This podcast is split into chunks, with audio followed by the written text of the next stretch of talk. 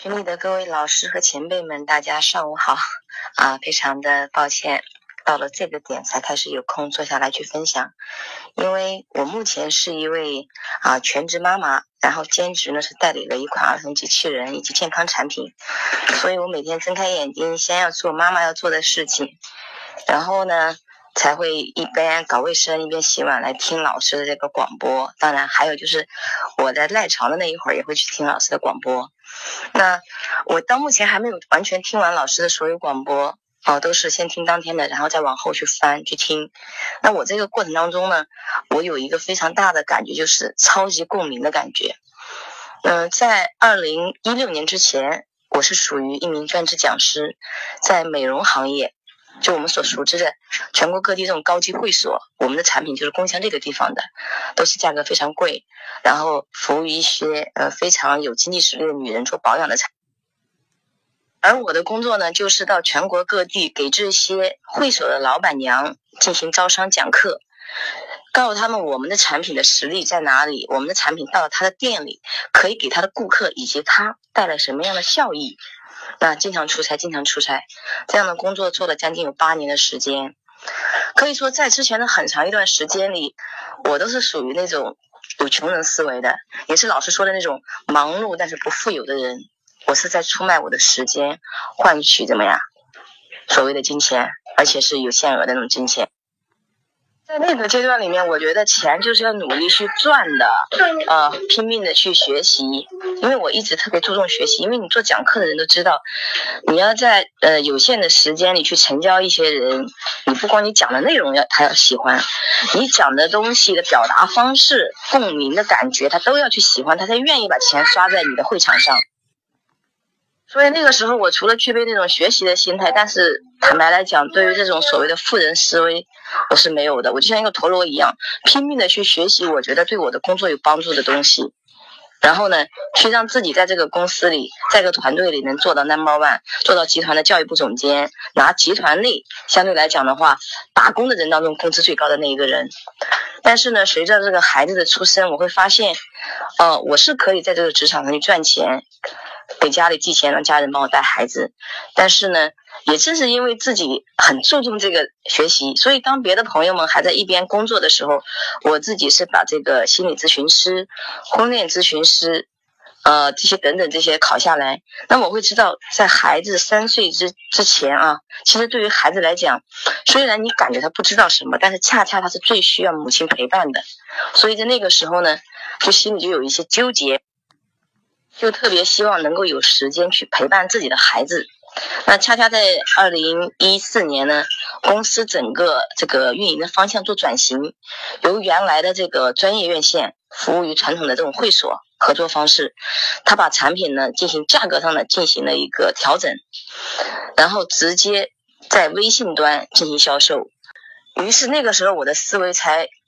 真正的发生了一些改变，我真的意识到。呃，就是雷军所说的，呃，如果我们选对了风口，就算一只猪，它也能飞起来。方向不对，努力白费。真的，那个时候我觉得，好像就是在说我一样。所以在二零一五年底的时候，我跟公司的这个微商部的合同满一年，截止到这个时间，我在公司已经做了四年的时间。我跟公司提出辞职，辞职之后呢，我就接了公司的产品，做了现在的就是我做的代理健康产品。也就从自己角色开始改变的时候，我开始以一个经商人的角度来去做事情的时候，我发现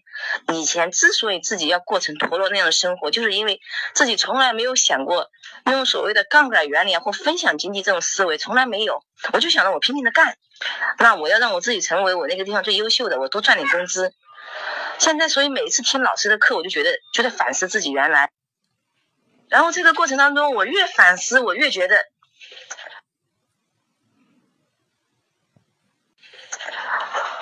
越喜欢老师的课程，我在跟我那个团队的小伙伴，就是分享这个老师的语音的时候，我这么讲的。我说，呃，今就是在二零一六年啊，我只是调整了一下我的工作的方式。那我用六个月的时间提了一辆宝马，现在时间自由，每个月收入也不比打工的人差。那我说，如果说我在三年以前或四年以前，甚至更。早一点时间听到这个我们汪老师的广播，我今天我觉得我的成就可能会非常的大，而不至于现在还是一个呃刚刚往往中产阶级挂钩的那种水平。我说我们都渴望财务自由，但是在这之前，请先给自己的脑袋做升级。我每天都会往不同的群里去发汪老师的这个呃广播，因为我觉得太多的人需要让自己茅塞顿开了。其实我们的老一辈很多人都有一种想法，让孩子好好的读书，以后出去找一份好工作。其实从这一刻开始，他已经给小孩子有了一定的局限，就让小孩子在心里去想着去找份好工作。那其实我觉得，作为一个父母，如果说在我们这一代就不能让自己的思维得到一个升级，有一个更高的格局的话，可能我们的孩子不可能拥有更好的生活，也不可能有拥大于我们更多的成就，除非说。他真正的去经历了一些事情，让他悟透。就像我一样，作为一个八零后的人，其实，在微商最开始起来的时候，我们公司微商部就有这个运作。只是那个时候，我们会觉得，就我自己的想法就是，这些东西都是那些找不到工作的人才干的。我作为集团教育部总监，到哪里车接车送讲招商的人，我不可能去干这些东西。就是自己的思维啊，很固化，就是有点老师说那种定型思维。而通过这一年多自己的改变，然后用了一种完全新的角色去做一件事情的时候，再去接触很多人的时候，你真的发现人与人的一个差距，从来都不是目前当下的环境，而是他内心的思维和他对于这个学习的一个态度。很多人会觉得说，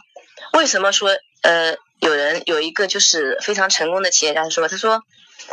勤奋呢可以创造知识。但是并不能代表知识就能转化为财富。财富，只有那些有智慧的人，他才能创业成功。而智慧源于哪里？智慧源于他的经历和他的一个成长。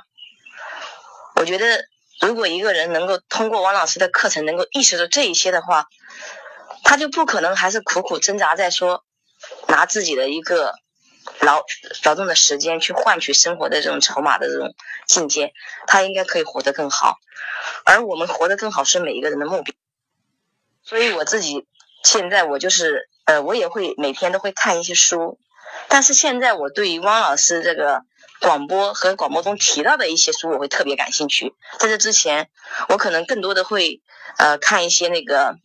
心理学的。包括因为工作的原因要看一些啊两性方面的，但现在我发现受汪老师的影响，我特别好奇汪老师他看哪些书，而且我在群里跟大家我就讲，我说对于这个汪老师呢，我虽然不特别了解，因为我在推荐的时候别人会问我这个汪老师干什么的，我说我说实话我真不知道他干什么的，但是呢，我看肯定的就是他的阅读量一定是惊人的，他的总结能力也非常强，他每一次的分享就是那么短短的几分钟的时间。但是每天短短的几分钟，只要你们坚持下来，一段时间以后，数量的累积势必会引发你脑袋质量的改变，你的人生观、价值观大不一样。现在我真的非常庆幸，我怎么就出现了在阅读那个呃书友会的那个群里面？就偶然有一天我看到链接，我点开了，因为对那个群我是完全陌生的，我也不知道什么时候被拉到那个群里的。嗯，我是自己有参加像那个心理学的潘新之的读书会。就是读书的群，那个群是付费的，嗯，平均一天一块钱，一年三百六十五天。他推荐的书更多侧重于两性啊和那个两性方面的，还参加了一个北京的一个读书一个公司办的读书的那个群，所以那两个群里发的东西我都会点开，但这个阅读的那个。之前拉我进去就是汪老师，应该是汪老师下面那个群，我很少点开，因为那个群我是完全陌生的，没有人，没有人就是跟我说过什么，就一个偶然的机会点开之后，好了，我现在就是每天那个群我被置顶了，每天就听里面推送的东西，甚至自己也跟这些老公啊，我妹妹很多人去分。